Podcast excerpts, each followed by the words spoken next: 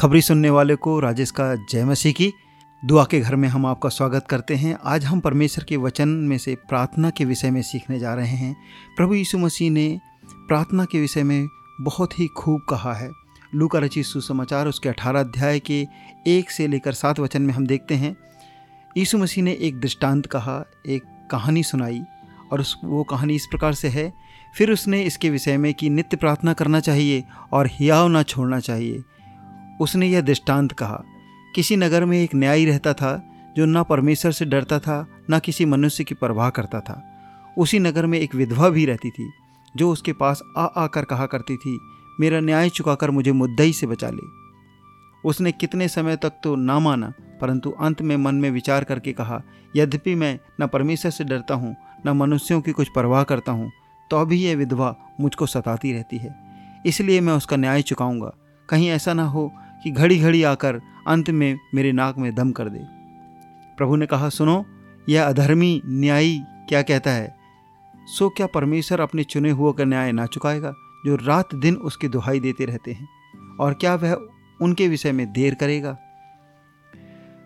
प्रियो कहानी में हम लोग इस बात को सीखते हैं, ये विधवा के पास और कोई नहीं था। ना कोई जवान बेटा विधवा है तो पति भी जवानी में ख़त्म हो चुका।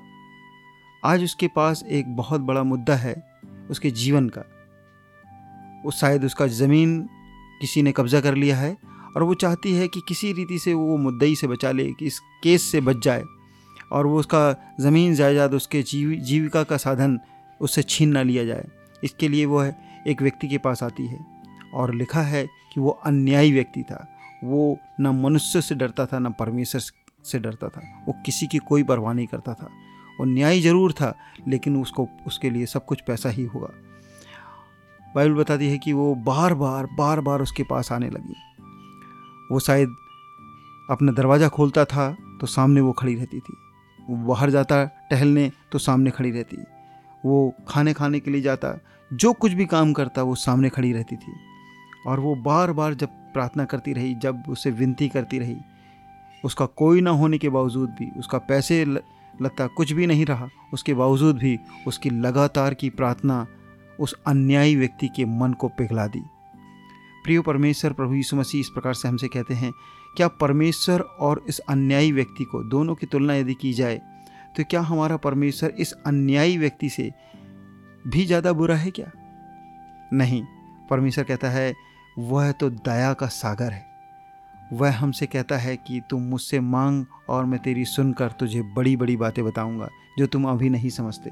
हाँ परमेश्वर हमें आशीष देना चाहता है, जो जो उसके लिए लगातार दुआ करते हैं, जो उसे लगातार प्रार्थना करते हैं, दुहाई देते रहते हैं दिन रात दुहाई देते रहते हैं। क्या वो उनको नहीं सुनेगा? क्या उनके विषय में देर करेगा? प्रभु ने कहा, क्या उनके विषय में देर करेगा? जवाब है नहीं। यीशु मसीह हमारा परमेश्वर तुरंत हमारा जवाब देगा, हमारी प्रार्थनाओं को सुनेगा। प्रार्थना में नित्य लगे रहें, धीरज रखें प्रार्थना में। धीरज रखें, हमारे लिए कुछ उत्तम परमेश्वर ने रख छोड़ा है। हम एक छोटी सी प्रार्थना करने पाए। हे प्रभु, मुझे प्रार्थना में धीरज में और लगे रहना सिखा दे। न केवल ये बातें जिनके लिए मुझे प्रार्थना करना है, परंतु वचन में दी गई सारी प्रतिज्ञाएँ भी सिखा, ताकि प्रार्थना करते समय उनमें मैं दावे कर सकूँ। अपनी प्रार्थना के द्वारा मेरी सहायता कर। मैं अपने हृदय से महसूस करने वाला हो जाऊँ। मैं प्रार्थना को उत्तर पाने के लिए अपने समक्ष रख सकूँ। जब मैं दिनों दिन प्रार्थना करूँ, आप मुझे उत्तर देने में विलम्ब कर रहे हैं तो मुझे समझ दीजिए प्रभु कि मेरे लिए बेहतर कुछ रखा हुआ है।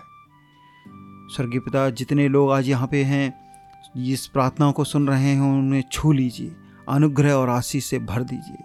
प्रभु यीशु मसीह के मीठे पवित्र नाम से माँगता हूँ।